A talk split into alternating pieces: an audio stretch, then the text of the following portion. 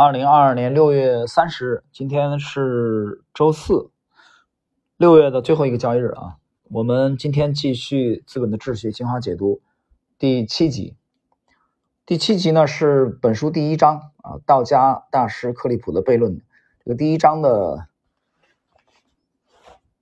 啊，我们来看啊，应该是第三个小节啊，讲什么呢？讲柔弱胜刚强。哎，大家一听，这这不是《道德经》的原文吗？对，对，《道德经》的原文啊。这个开篇呢，马克·斯皮斯纳格尔用了太极拳啊，他用太极拳的这个起源啊，来去论述啊柔弱胜刚强的重要的意义啊。这个当然，他是从太极拳这个案例开始啊来讲。从投资的这个方面啊，怎么去理解啊？投资哲学这个方面理解这个柔弱胜刚强。我我们先看一下啊，也许最容易见到的无为的形式就是中国武术太极拳中能看到的以柔克刚的打法。毫不惊奇的是，太极拳就是由老子学说直接衍生出来的。据传说，太极拳由十三世纪道家大师张三丰创立。他在武当山隐居时，注意到喜鹊和大蛇之间的一场搏斗。突然彻底领悟了道家以柔克刚的真谛。大蛇绕着喜鹊忽进忽退、忽左忽右的移动，以避免喜鹊不断的猛烈攻击。这条蛇在等待时机，最终抓住了一个空隙，向那只鸟发出了致命攻击。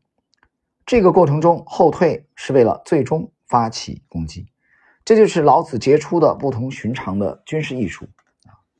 用兵有言：“吾不敢为主而为客。”啊，主是主人的意思，不敢进寸而退尺，是为行无形，攘无弊。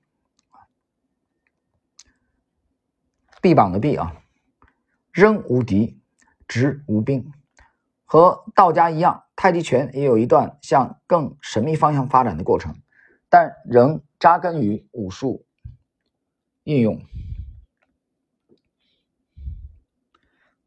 如今仍能在原汁原味的陈氏太极拳中看到有力的击击动作。这一流派的太极拳仍在陈家沟流传。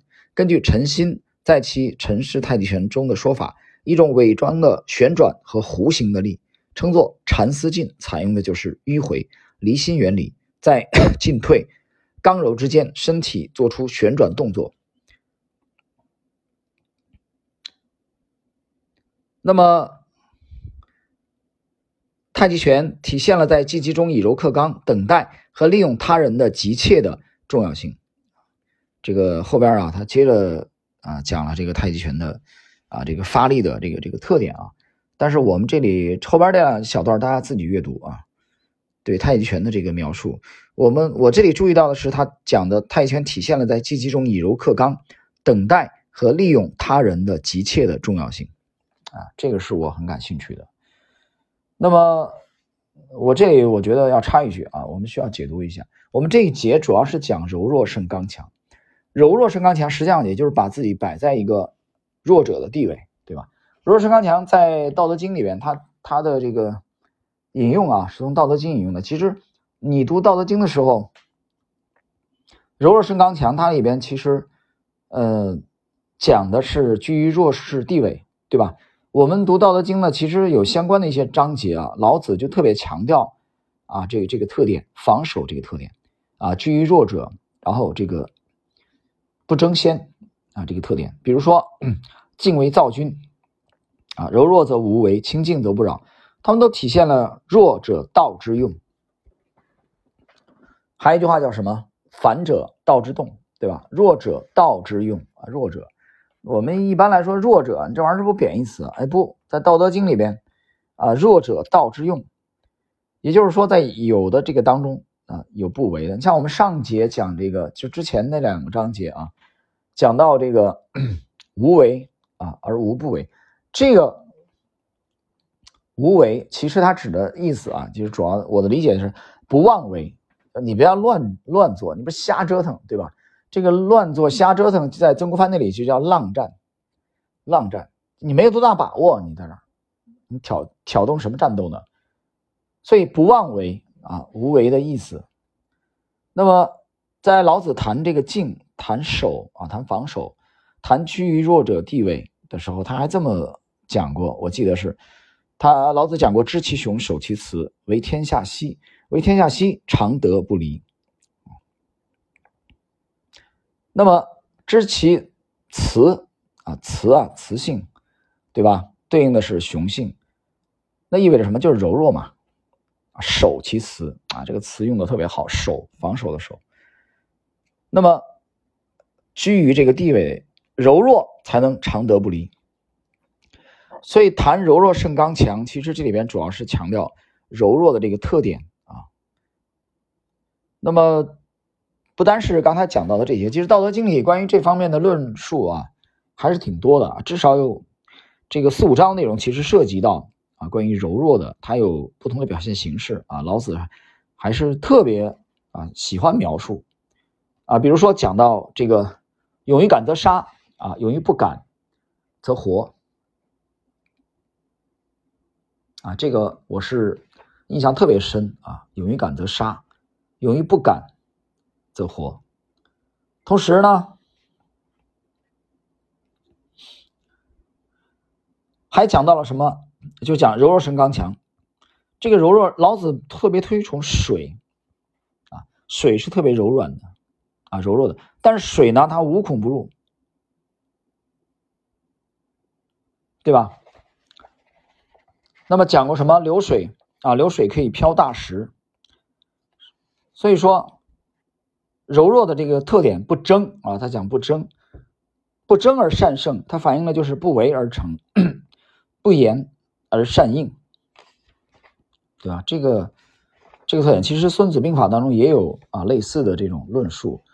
那么它的理论的依据啊，我们在上一集曾经提到过，就是说讲反者道之动，弱者道之用的时候啊，这里边有无为而治的意思，也有这个这个静，然后也有这个知其雄，守其雌。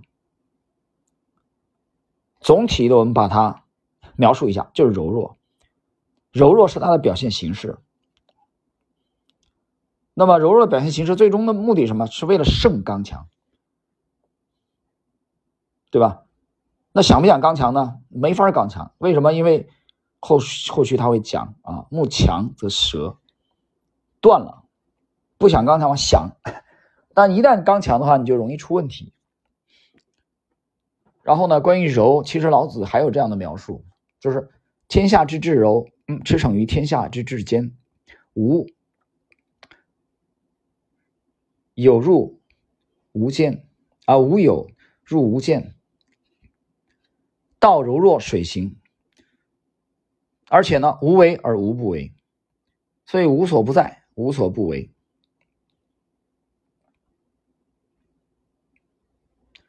所以，我们从他今天啊讲这个太极拳的这个技击啊这两段，我们给他略去了，我们。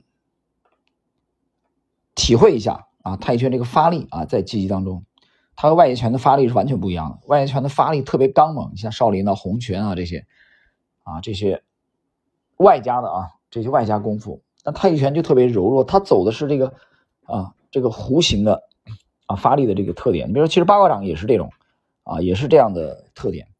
接着我们来看第一章第十七页的最后一个自然段。这也是阴险狡猾的游击战术。比如在18世纪，当好战的美国殖民地人民反抗英国的时候，就有效地使用了这种战略。20世纪又被更弱小的越南游击队用于抵抗强大的美军，采用了非常近似的以柔克刚战术。美军进攻时，越南游击队撤退到山里，不断的骚扰美军，直到其疲惫不堪。然后越南游击队又发起反攻，跟在美军身后发动毁灭性的攻击。最困扰人也最不公平的是，推力越大啊，倒的越重。毛泽东从老子中学到了这个道理：小国以下大国，则取大国啊，故或下以取，或下而取。太极拳里的无为优势，并非来自用力，而是来自在周旋过程中的牵引，来自引导事件发生，而不是。强迫事件发生，老子说是以兵强则灭，木强则折啊。这个折这里意思就是折断的意思啊。忍受中间步骤的损失和优势，才能击败那些急于马上获得收益的对手。很有意思啊，停顿一下。忍受中间步骤的损失和优势，就有时候表面人家看起来比你有优势啊，或者说这个先起先起步啊，先起跑，对吧？但是你善于忍耐，才能击败那些马上急于获得收益的对手。其实读到这儿的时候，我还真是有点体会啊，跟大家交流两句吧。就是你不是很多的场合啊。不是说你这个先发力啊，你就一定会有优势的。许许多多的时候，尤其是大的事情上、战略上面，很多时候我们我们其实想想历史啊，很多时候脱颖而出的啊，往往是当初看看起来傻不拉几的那个没什么多大优势的哈，不是吗？大家想一想，我们小时候读的啊啊，读《史记》，大家应该读过的是吧？最先起来，我们举例子。史记里头最先起来揭竿而起的谁呀？是项羽吗？不是。是刘邦吗？不是。谁呢？陈胜吴广。没错吧？给鱼肚子里给塞了一个那玩意儿啊，这就算有了章程了啊，有了由头了，有了噱头了。来吧，起来吧，干什么？反秦啊！可是最终得了天下的是谁呀？谁呀？刘邦，就那个沛县的小吏，对吧？四十多岁了，还一无一这个一事无成，而且跑到这单县，跑到单县吕雉家里的时候，那吕太公去给吕太公贺寿吧，还大言不惭啊，说什么一万钱是吧？狗屁，估计口袋里没几个子儿。就这样的人最后得了天下，所以最先发力的根本不是他。我们再来说，当年韩山童和刘福通，对吧？红巾军还记得吧？这段记得不记得？起兵反袁，最先起来的是他吧？再后来有谁呀？这个张士诚、陈友谅，没错吧？可是最终呢？最终开国的。太祖是谁啊？不是以上这几位，他反而是朱重八、朱元璋。你看起来朱元璋是不是慢了半拍啊？对吧？你看起来刚才我们刚才我们讲刘邦是不是慢了半拍啊？并不是他最先发难的，哎，最终他得天下，很有意思。再有一个，也大家想一想啊，这小时候啊，我总听那评书，李自成啊，揭竿而起，张献忠。曹操啊，曹操是罗汝才吧？这三这三股势力啊，当然老闯王高迎祥后来战死了啊。老闯王起家更早，是吧？当时还有什么老八队，李自成起家算也算比较早的，张献忠。可是后来推翻大清继承继承他的是谁呢？不是这些人，张献忠、罗汝才不是，都不是，什么奎东十三家都没了，灰飞烟灭了。谁呢？是偏安在东北的清朝啊，大清啊，努尔哈赤啊，多尔衮啊，这帮人，一开始他们就是偏安一隅，跟谁？跟明朝的这个啊。东北边境的啊，不断的摩擦啊，在这个过程中不断的壮大自己的实力。有人说，他后来有了这个吴三桂的帮助啊，那是一个导火索而已。所以你看，我们看刚才这几个事儿，就是不是说你最先发力的你一定怎么样，不是说你这个抢跑了一步一定怎么样。其实很多的时候啊，慢一下，适当的慢一下啊，或者说居于守的地位。看起来，表面看起来慢半拍的，最后那个倒不一定跑不出来啊。这个所以这个世界上这个事儿很辩证啊。所以老子讲了这个不争啊，讲了这个柔弱，等待的重要性。所以那些急于马上想获取收益的，最终结果未必就很理想。我们接着来看，直接 实力会被反作用力击败，所以在时间上会存在两次博弈，一次是当下，一次是稍后。哎，稍后，刘邦就是稍后，对吧？朱元璋、朱重八也是稍后。正如伟大的推手大师郑曼青所说：“一个人必须先学习接受损失，引开对手的力道，使其无所作为，使其走向对立面，并将其转化为己方最大的收益。”太极拳体现了本书的精华思想。在一个令自己不舒服的地方，耐心等待，忽视这种糟糕的环境，或者说不要只看眼前，更要了解后续的结果。这是深植于老子哲学的认识论。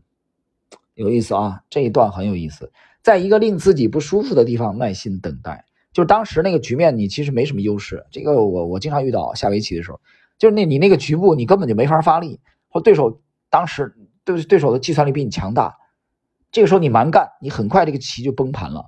所以这个时候你需要怎么办呢？忍耐，等待，等机会，等什么？等对手犯错误。前天晚昨天我捡了一盘棋啊，对手其实非常强，从开盘就一直压制我。我基本上就没什么机会，哦，当然我开局也没下好，但我就没放弃，我就耐心等，因为这盘棋最坏的结果就是输掉，你输掉就输掉了嘛，我只是没认输，等我在等什么？我等对手犯错误，结果对手只犯了一个错误，被我抓住了，啊，昨天那盘昨天那盘棋，昨天下午吧，他本来其实应该是一个小尖的，小尖的话这盘棋我输定了，我当时就会推，推盘认输了，没什么好走的，死定了。结果他走了一手断，就这一手断被我抓住了机会，啊，我就坚定的、快速的把他棋断掉，然后通过杀气把这个棋逆转。那个棋其实本来就是输定了，昨天那盘棋，啊，对手我承认他棋力真的比我强，但他疏忽了，他全盘只犯了这一个致命的错误，但是被我抓住了。所以不是说所有的棋你从一开始都能领先的。所以不要只看眼前的困难啊，要了解后续的结果。这是从老子啊哲学的这个认识论“柔弱胜刚强”里边得到。接着，对于老子而言，大部分的外部世界都只是带来了来自外部的分散注意力，大部分认知都是对一个隐藏的事实的发散性认知，而这其实更需要人们集中注意力。用老子中更准确的话说，就是“不出户治天下，不窥有”。见天道，这个窥偷窥啊，窥探啊，这个原意是偷看的意思啊。不窥有，有是什么玩意儿呢？有是窗窗棂，就窗格子啊，窗上那个古代的啊木头窗户。不窥有啥意思呢？就是你不不从窗户往外望看，其出弥远，其知弥少。保罗·卡洛斯在其一九一三年版的《理性与美德》的典范。做老子笔下的道德之王中，居然将老子的认识论与18世纪德国哲学家伊曼努埃尔·康德相提并论。老子赞同康德的先验学说，也就是说，某些真理可以被鲜艳的表述，即在我们获得实际体验之前，并非每个人都了解人类自身。但是思想家可以。为了了解太阳的化学成分，我们无需登上太阳，我们可以用光谱法分析阳光，我们无需用可伸缩的卷尺。度量地球到月球的距离，我们可以用一种鲜艳科学的方法啊，比如三角学算出来。实际上，老子具备一种几乎反实证的特点，这是一种与实证主义者对知识来自感觉认知的看法完全不同的立场。停顿一下啊，他说到老子具备反实证的特点啊，呃，我们等会儿说吧啊，我们把把后边这几句弄完。今天节目进入尾声啊。雅各布·尼德曼这样看待老子：我们看到的只是事物、事体、事件，我们没有直接体会到力量和主导自然的法则。类似的，艾伦将老子说成是本质上不是科学，否认其他人的认知未必有助于一个人的认识。真理可以从理解基本的自然和逻辑结构中获得，可以从在风中弯曲的树，从水的积聚最终淹没了道路，从蛇与鸟的。搏斗中获得表象、各种感受和实证数据确实很具欺骗性。只有智慧才能从投入中获得特定的背景联系和意义。刚才谈到啊，老子具备一种反实证的特点啊，谈到了他他最后这一段很精彩啊，他用了呃几个排比啊，从风中弯曲的树，从水的寄局最终淹没了道路，从蛇与鸟的搏斗中获得啊，用了三个排比吧。那么我的感觉就是这一节啊，柔弱胜刚强，居于弱者地位，呃，防守、等待、忍耐，在局面对自己不利的时候，不要只看到眼前的。当年不是那个有一篇论持久战嘛，很很有名啊。然后毛泽东当年呢写过一篇这个，就是说你你不要看到被当时的这个抗战的一片的啊这个悲哀，以汪精卫为代表的，对吧？就日本速胜论为代表，就你从这个里边你得看到希望。希望从而产生，比如说两国的这个啊国力的对比，通过这个这个对比啊论论论持久战，从当下的不利看到将来的我们的这个有利的一面，这个砝码啊在天平的这上呢，我们这一方的砝码呢分量会越来越重，而这就是说你得有一个相对比较长远的眼光啊，不要被当前的这些困难所吓到。这倒真不是鸡汤啊，真不是鸡汤。就是我们下围棋的时候，经常会遇到这种局面啊。我说开局没下好，所以老子刚才谈到反实证，我倒真有一个看法。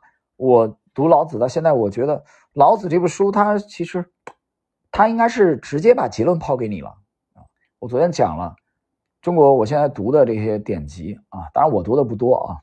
我们听友当中肯定有有一些人肯定比读的比我还多。就我读过的里边，我最喜欢的。第一是老子，第二是《金刚经》。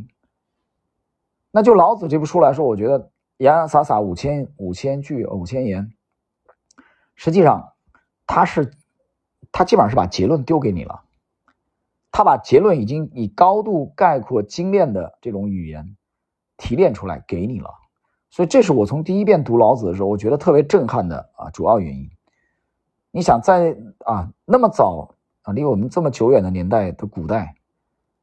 啊，有这么一位哲人，当然有人说可能是集体啊的创作的结果，这个假托老子有可能吧？这个的的学术学术界的争论啊，咱不管他了。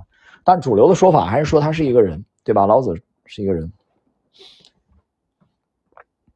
啊，这个周周朝的管理这个国家档案的啊，这个这个小吏。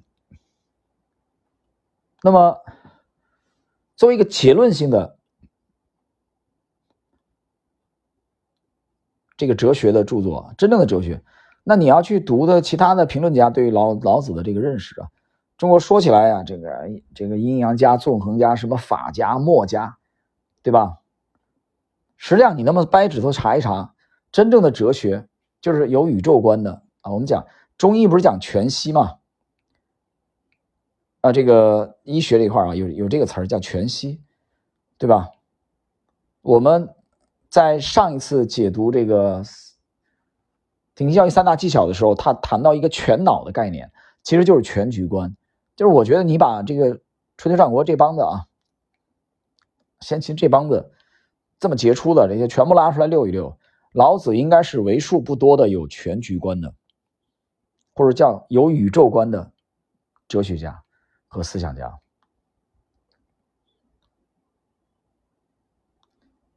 我我不能说啊，就是因为这个原因，我特别偏爱老子。但是我可以说，在群星璀璨的这帮子啊思想家当中啊哲学家当中，你能说墨子不牛吗？啊，你能说这个孔子不牛吗？喜欢的孔子人也很也很多，我说不清楚，但是我的偏爱就是老子。所以今天呢这一集啊。柔弱胜刚强，跟这本书特点很吻合。就是你别指望说这一节啊，我这学了以后，我明儿我能怎么样？那那不可能的。明天我马上能用，不是的。它提高的不是你的这个战术的层面的啊这些东西，它其实还是主要是在道的这个方面。啊，比如说，那这玩意儿对股票一定有帮助？那真不一定啊，真不一定对你的股票投资啊就一定有帮助。但是你记住。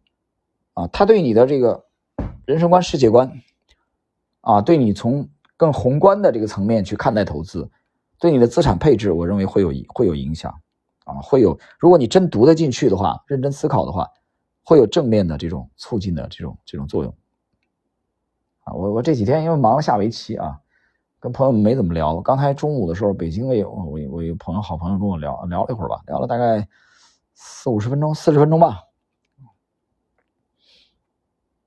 啊，我们聊了一下，就是他也特别感慨，感慨什么呢？就是，就是发现身边的人，就是很很多人啊，这个只要事不关己，跟他没什么关系，他就